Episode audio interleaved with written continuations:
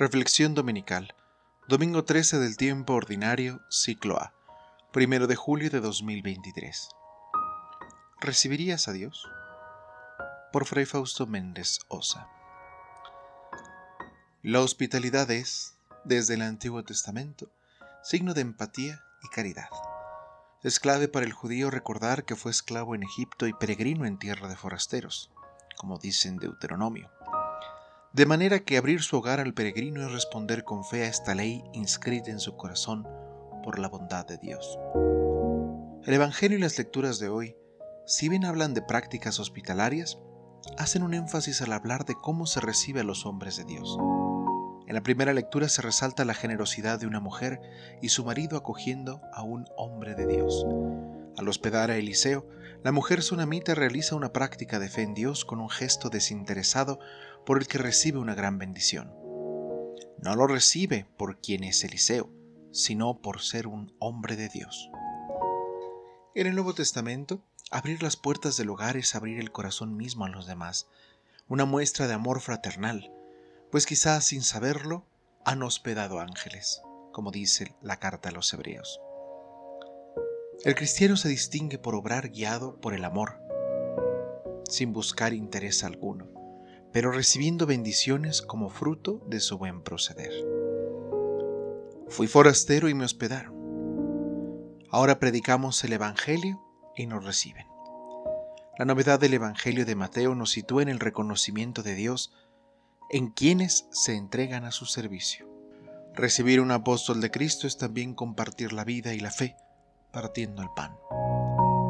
Es muy criticada la Iglesia por las supuestas riquezas y tesoros que tiene en su poder, cuando lo cierto es que muchos de ellos son tesoros nacionales y que no se pudieran vender para acabar con la riqueza del mundo. Hay más poder económico, político, social en muchos de estos empresarios multimillonarios que tampoco son capaces de dar más allá de lo necesario o más allá de lo de una obra de misericordia para poder acabar con la pobreza. Y aún así, como han dicho varios analistas, jamás se acabaría con la pobreza, porque esa es una cuestión de desigualdad social. Es una cuestión, si bien puede ser económica, que no recae en las manos y en la labor de la iglesia.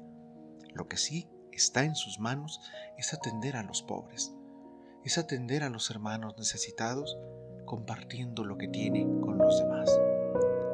¿De verdad podemos pensar que la Iglesia ha construido los poderosos y fuertes monumentos a la fe solo en manos de los ricos y también superpoderosos? ¿Que la Iglesia no ha sido construida por aquellos que han compartido lo mucho o lo poco que tienen con nosotros, por darle gloria a Dios, por vivir una fe auténtica compartiendo lo que tienen con los siervos de Dios. Si hay una realidad como iglesia que podemos celebrar es justamente la generosidad y caridad de la gente, no por quienes seamos nosotros los servidores, sacerdotes, obispos, etcétera, religiosos, sino por aquel a quien representamos y por quien hablamos. ¿No tienes nada que ofrecer? No hay nadie que no pueda ofrecer siquiera un vaso de agua fría. No hay que tener miedo de abrir el corazón, de ser generoso, y hoy en específico con aquellos que el Señor ha enviado para predicar el Evangelio, dejando atrás no solo la familia o bienes, también los sueños y esperanzas. Y no se dice esto como una forma de llamar la atención o inspirar lástima o caridad, o para que le den propina al Padre. Es porque es parte de ese servicio. El hombre deja a su padre y a su madre y entonces se une con su mujer y se hacen una sola carne. Pero los hombres y también mujeres que dejan todo por seguir al Señor y predicar el Evangelio no siempre tienen una justa paga o una recompensa. La mayoría vive solamente de lo que la caridad les comparte, como las órdenes mendicantes, por ejemplo. Vivimos de lo que el Señor nos da por medio de los demás. ¿Qué tanto cuesta un vaso de agua fría? Una forma que tengo de bendecir los alimentos y de dar gracias al mismo tiempo es decir con toda convicción que el Señor multiplique los trabajos y satisfacciones de quienes ofrecen con nosotros su pan, de quienes comparten con nosotros su alimento. ¿Por qué? ¿Por qué decir que multipliquen los trabajos? Continuó esa bendición diciendo para que puedan seguir compartiendo con nosotros los dones que de la bondad de Dios reciben. Porque mucho de lo que tenemos nosotros, todos, es por gracia de Dios, aunque a veces lo confundimos con nuestros propios esfuerzos, con nuestros propios esmeros, o que hasta nos lo merecemos. Es muy probable.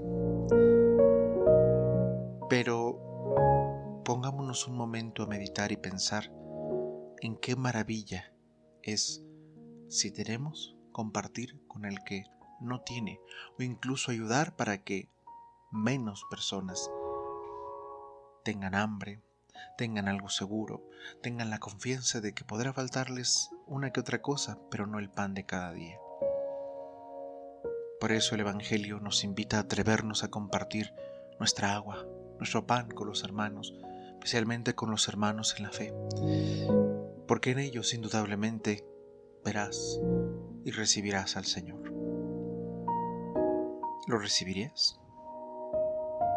Dios contigo, conmigo, con nosotros. Feliz domingo y feliz inicio del mes de julio, que sea bendecido por siempre, multiplicando los trabajos y satisfacciones, que se compartan siempre con todos los que lo rodean.